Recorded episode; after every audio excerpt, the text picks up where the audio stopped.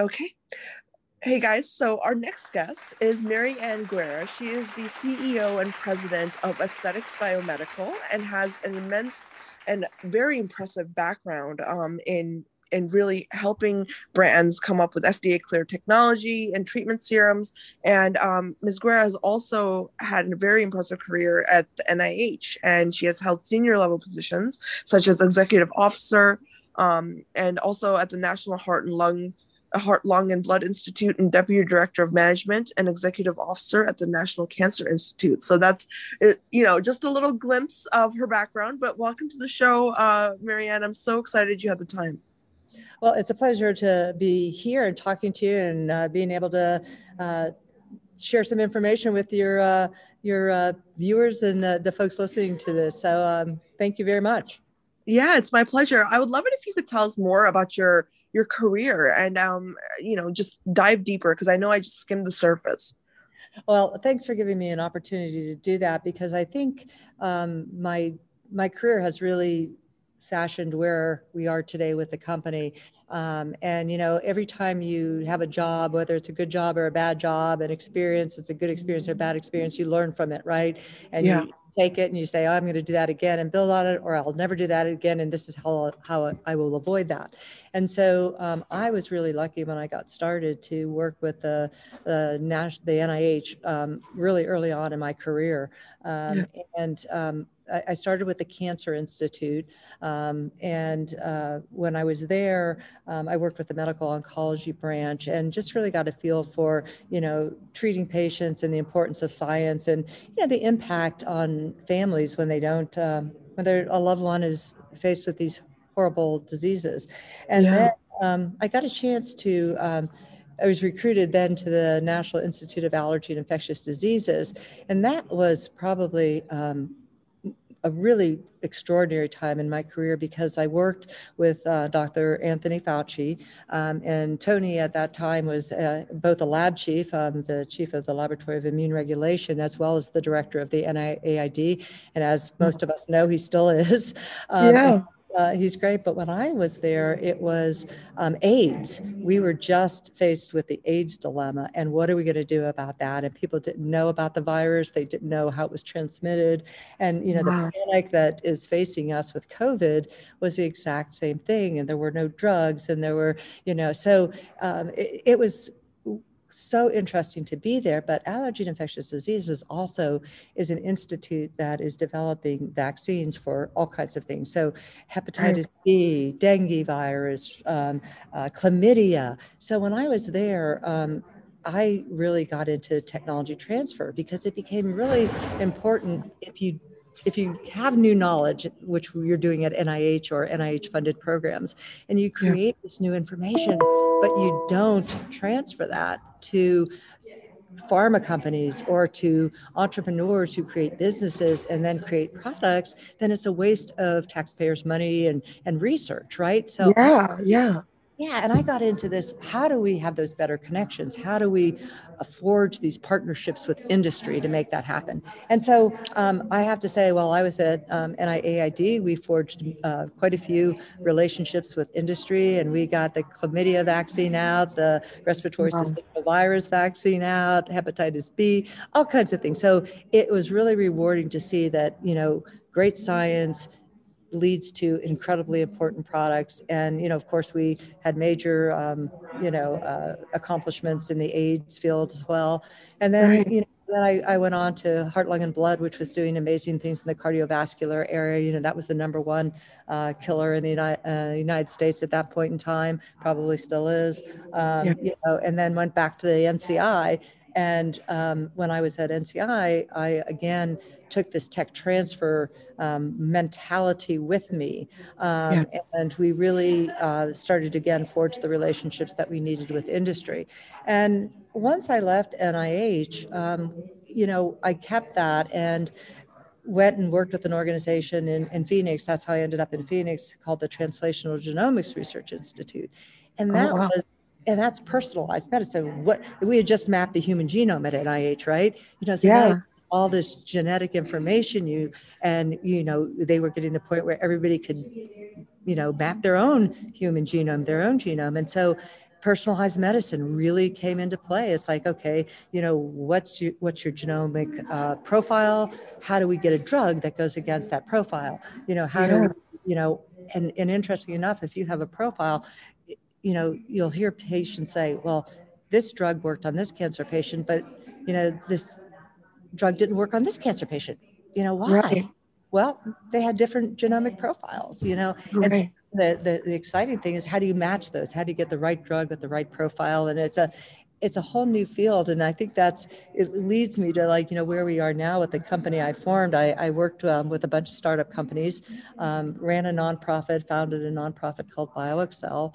And the whole idea was, how do we accelerate that transfer of information from universities, from research, and start companies?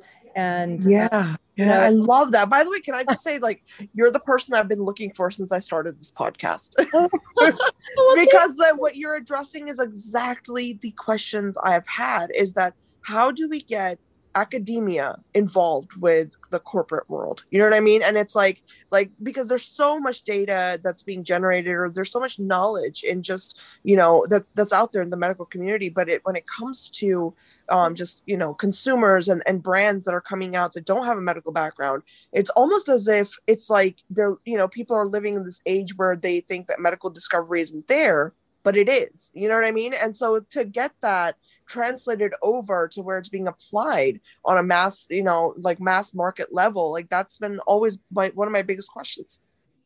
Yeah, you know, it's a complicated situation, right? Because when we work with startup companies, it's so hard, right? So you, if you talk to scientists, every discovery that they have is the next best thing, right? It's going to be, you know, it's what everybody wants, the market wants it, you know, and it's actually not that way. It's, you know, it's very few great discoveries that are great science, but they aren't great products, right? And so first you have to narrow down, you know, what is a great product? What is a great discovery? But which is a great discovery that's actually important in terms of developing a product that's going to benefit society or benefit an industry, et cetera. So you got to have that vetting process, and that's hard because a lot of, you know, the wrong things get funded and the right things don't, you know, and then there's so many risks. So if you're in the biomedical community, you know, now you've got this great product, and then you have, you know, you look up at your horizon and you got regulatory obstacles, and you have intellectual property obstacles, and you have all of these things that, you know, could be crushing to a startup company. But, you know, the bottom line is, I think that science is really important, you know, and so, you know, you have to look at, you know, what supports these new products, what supports, like in the aesthetic industry, you know, what I tried to bring to the company is a more rigorous approach to, when we promote something, let's do it either has to have the science, or we need to do more science behind it. And we need to share that with the public. And so we've tried very hard to do more science, and then to have that science published. Because again, you know, we're living in a world where, you know, there are people questioning whether they should get the COVID vaccine, you know, questioning science. And, you know, you have to say, okay, I question, you know, but, when you see data, and you see enough data, then you should feel comfortable that that data supports what is tried to be done. And I think that, you know, that's something we have to move into the aesthetics industry, and we have to build back that trust of, you know, science, here's data, we have to believe data, and then we have to act on that data. Well, I think it's very, very interesting that you brought this up, because, you know, from my standpoint, I you know, I also have a medical background, a research background. And one of the biggest things I think that I notice in the skincare industry, for example, is that, you know, people don't, it's like you can give them numbers and you can tell them that this was found in such and such clinical trial to be effective, but then they have a hard time understanding the overall picture.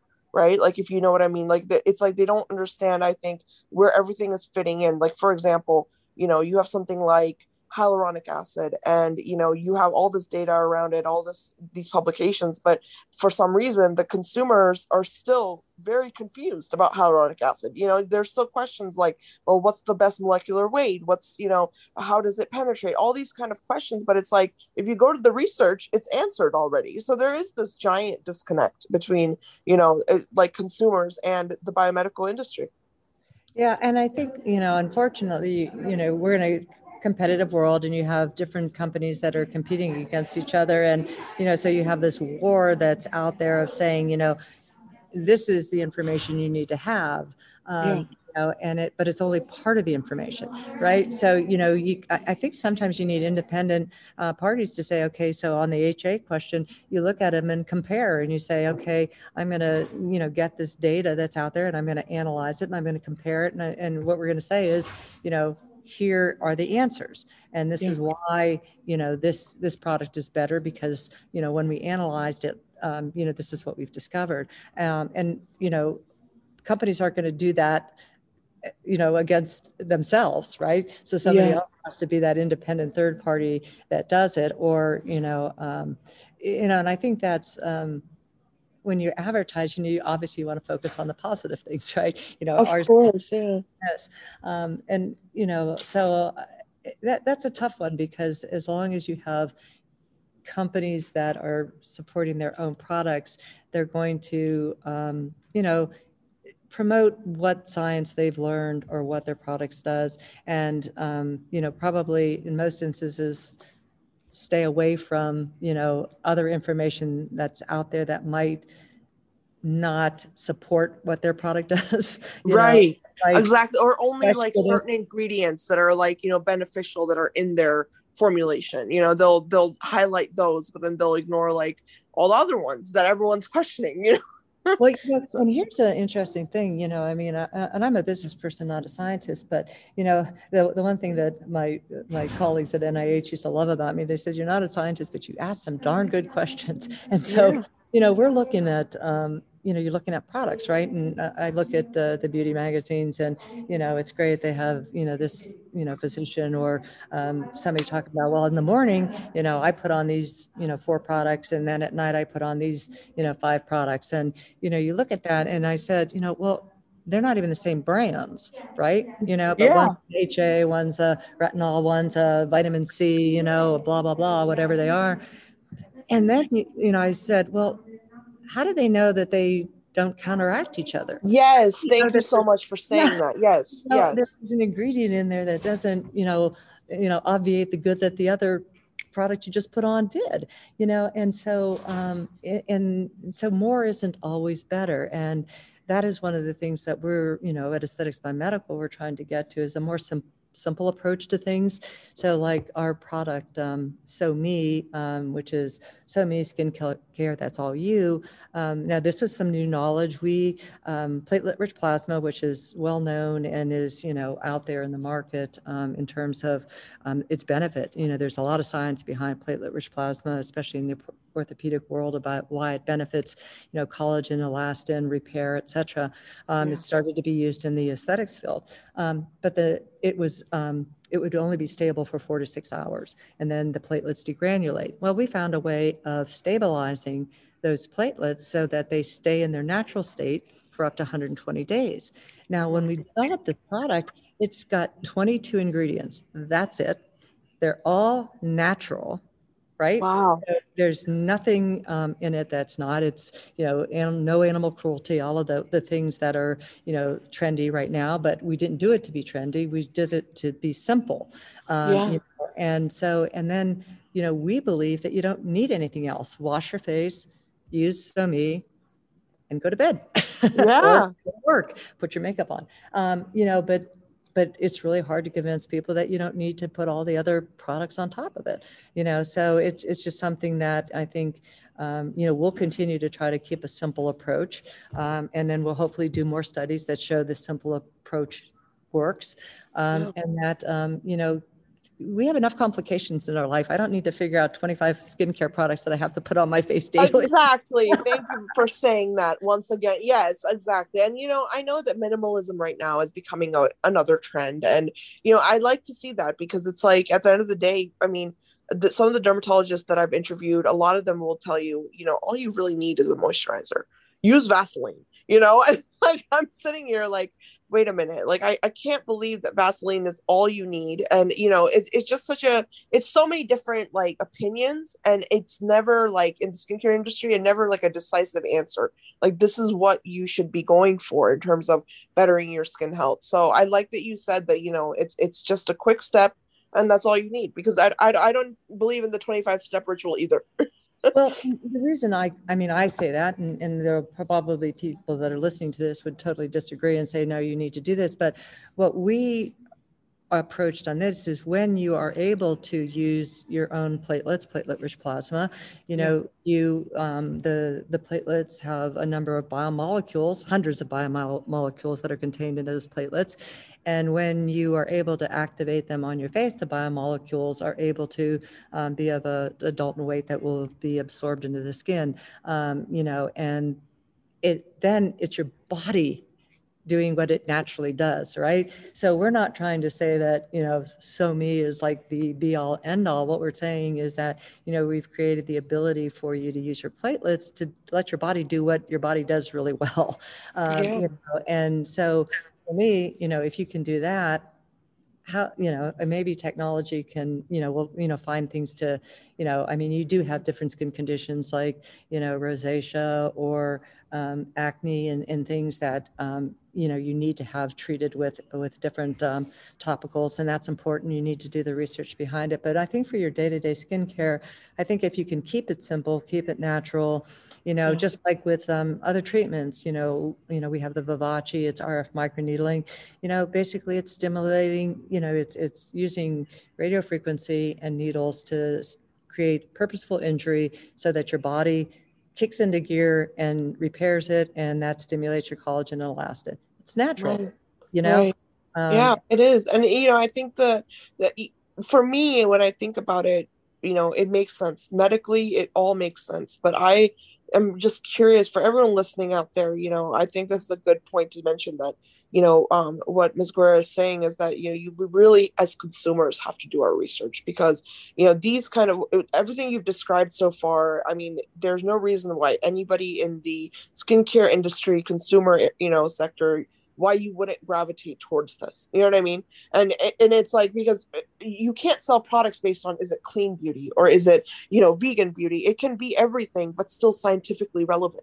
And I think that's something that a lot of people are having a hard time grasping right now in this industry, because there's this division, you know, there's this, either you're clean or you're scientific or medical grade, you know, skincare or therapy, or you're, you know, something else. And I've never understood that, because I think you can definitely combine them all.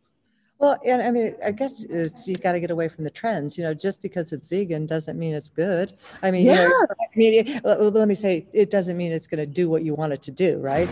You know, so, you know, you have to say, and, you know, again, animal cruelty. I mean, I just picked up a stray cat, and, you know, I mean, I'm so like such an animal lover. And, but on the other side of it, you know, how do you advance research sometimes if you don't do testing? In animals, right? I actually asked another panelist this earlier, the same question you just addressed. I said, how can we possibly make improvements and innovations in medicine if you don't let people test on something? You know what I mean? We can't have everything be in a petri dish. You know what I mean? Petri dishes don't translate into live human skin that's being, you know what I mean? Like you're applying this onto, and it's going through its own molecular cascade of events. Like there's a whole, you know, it's a totally different world in vitro and in vivo.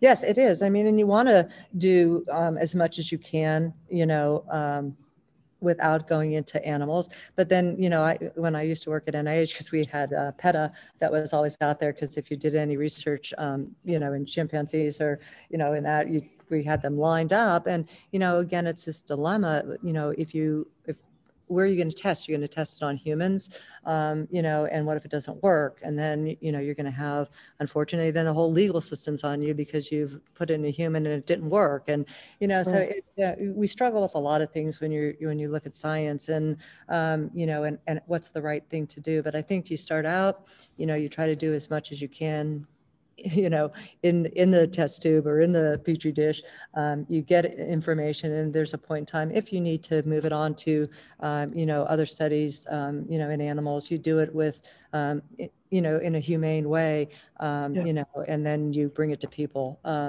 So that's a cool benefit. So I mean, it's not an easy, it's not an easy situation, but I think you can do things the right way. You know, I mean, aside, but you know, when we were, you know, at NIH, we used to, you know, if we did studies, we had this whole thing, we had to look at the labs that we used for any of our animal studies. And I was doing a tour of it and we were listening to it. And I found out, realized that like the, and this probably makes sense because it's animals, but the HVAC system was like 8 times better than we had in the hospital, you know, for our patients. Yeah.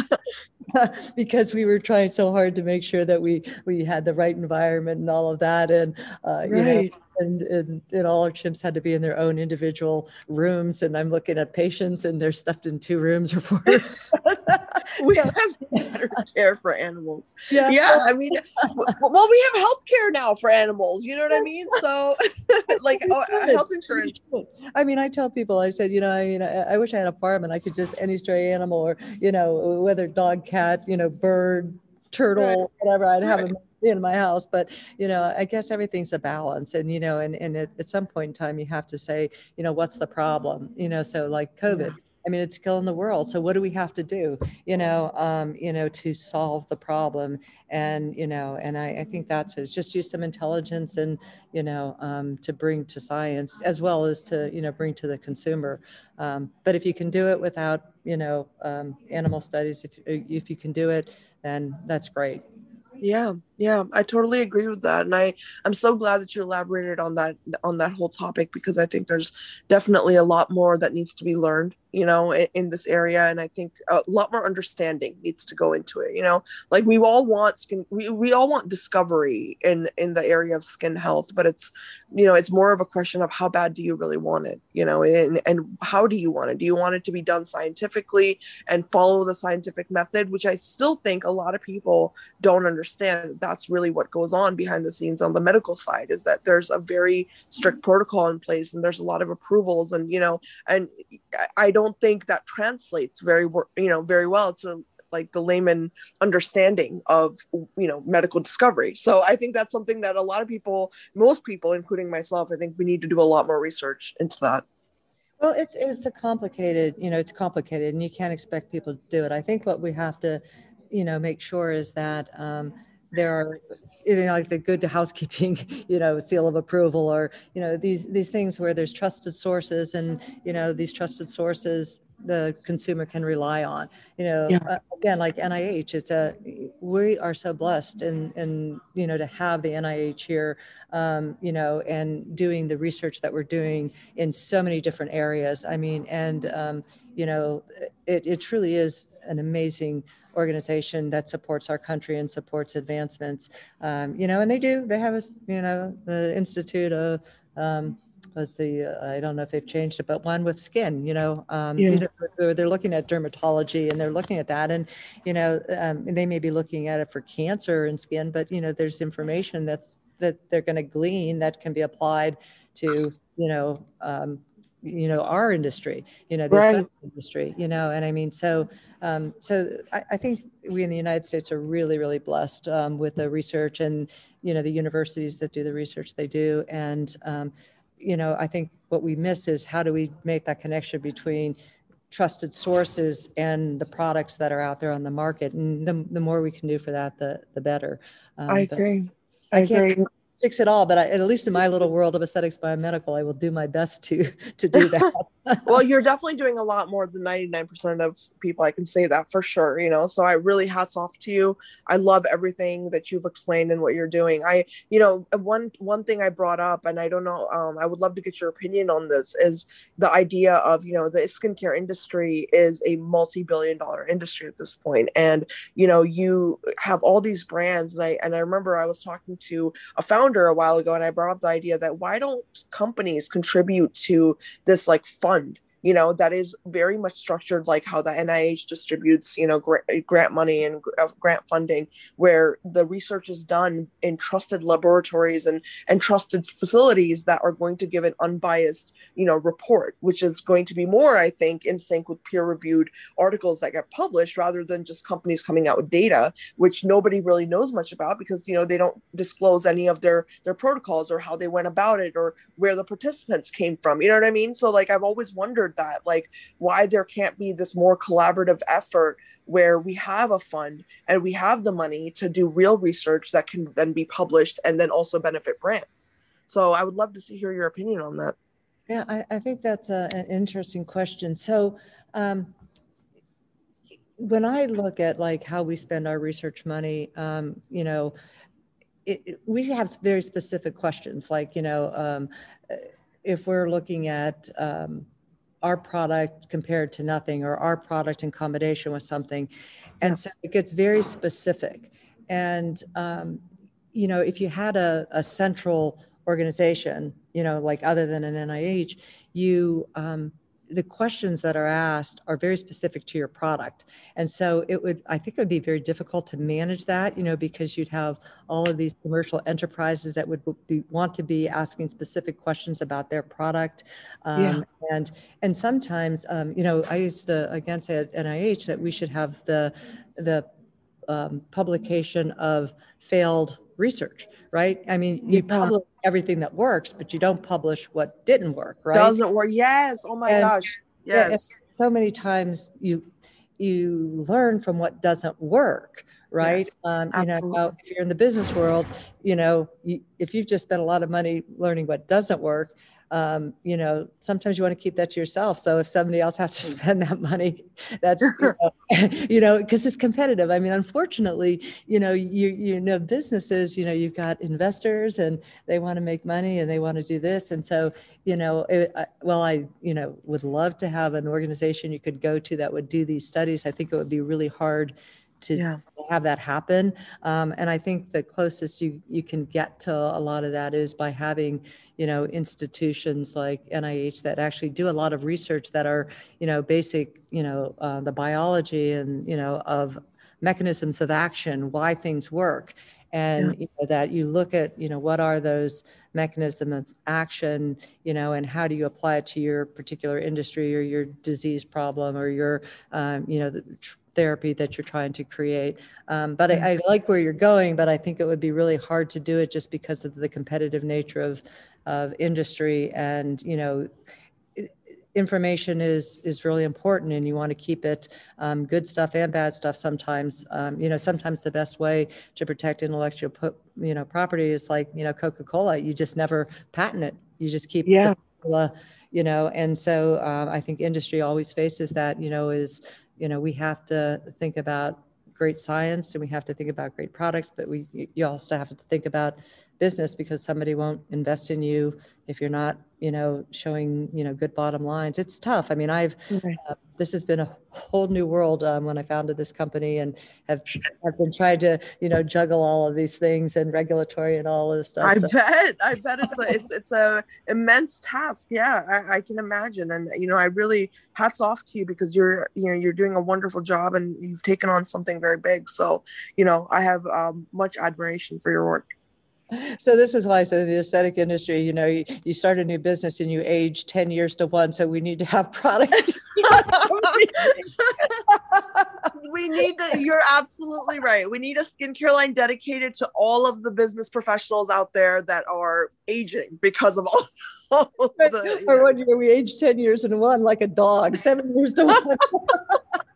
Oh, I love that. I love that analogy.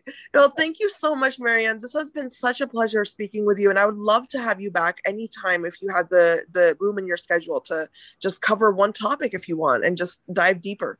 Oh, I would love to do that. This has been a joy too, because it's you've touched on so many things that are obviously near and dear to my heart, and I don't get to live and breathe it every day anymore. So thank you very much. It's my pleasure. So that's the end of the recording, but I wanted to ask you, because I'm just promoting myself. I actually am applying next year for Match in plastic surgery and dermatology, and I am trying to make as many connections as I can. I've actually done a lot of research. So I would love it if you have any advice for me or any contacts I can connect with, you know, at all. Yeah, I mean, in terms of where you would do a residency or where you would do. Yeah, I'm applying for a residency, but I also I'm really interested in, you know, research in dermatology and skin health. And, you know, I have done a lot of research in the past, but I would love to, you know, even a research opportunity or a mentor of some kind. Well, you know, we'd be happy to, I'd be really happy to have you talk to our chief science officer. He's also helped do a couple startup companies and has been through this whole thing. And he's spent time at J&J and then, oh, wow. Yeah, I mean, so was it not J&J? It's Procter and Gamble, P&G, in Cincinnati. So he came out of. Oh, I'm from Cincinnati. I am from Cincinnati, actually. Yeah. I'm a Buckeye too. I actually graduated from Ohio State, so I'm a huge Buckeye. I grew up in Northeastern Ohio. Wow. Yes. Such a small world. Yeah. I went to University of Cincinnati for my bachelor's and my MBA, and I'm a Bearcat all the way, but I love Ohio. I think Larry graduated from the University of Cincinnati because that's where he was, from, I believe. So, but Larry, wow, his name, and I'd love to hook you up with him. And, you know, maybe you can even work with us on some of the things that. Oh my God. Yes, please. You know. Yes, please. I am down. Anything you can anything I can hop into, I'm down. Seriously. I love science. It is my passion, and any opportunity I welcome. So yes, please. Well, you've got my contact, or Sheldon can give you, or Kaylee, whoever you're talking to give you my contact, and let's hook up by email, and then I'll get you set up with Larry to talk to, and we'll do whatever we can to make any connections. Thank you so much, Mary Ann. You're amazing. Thank you so much. Well, my pleasure. You know, I have to say, when we got started, you know, you're small, you don't have much money.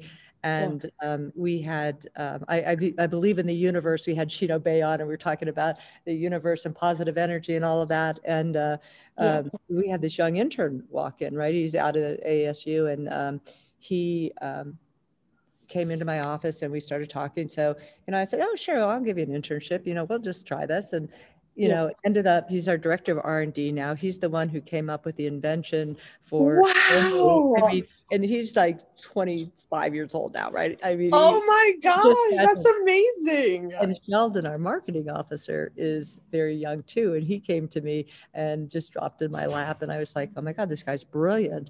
And so we have, you know, I really love to see, you know, people that are young and energetic and have potential, maybe not experienced, but have potential. And it hasn't done me wrong. So we've got an amazing young group of incredible. That sounds amazing. I would love it if you could take your, you know, put some trust in me. I would love to work with you. Seriously. It would be so amazing.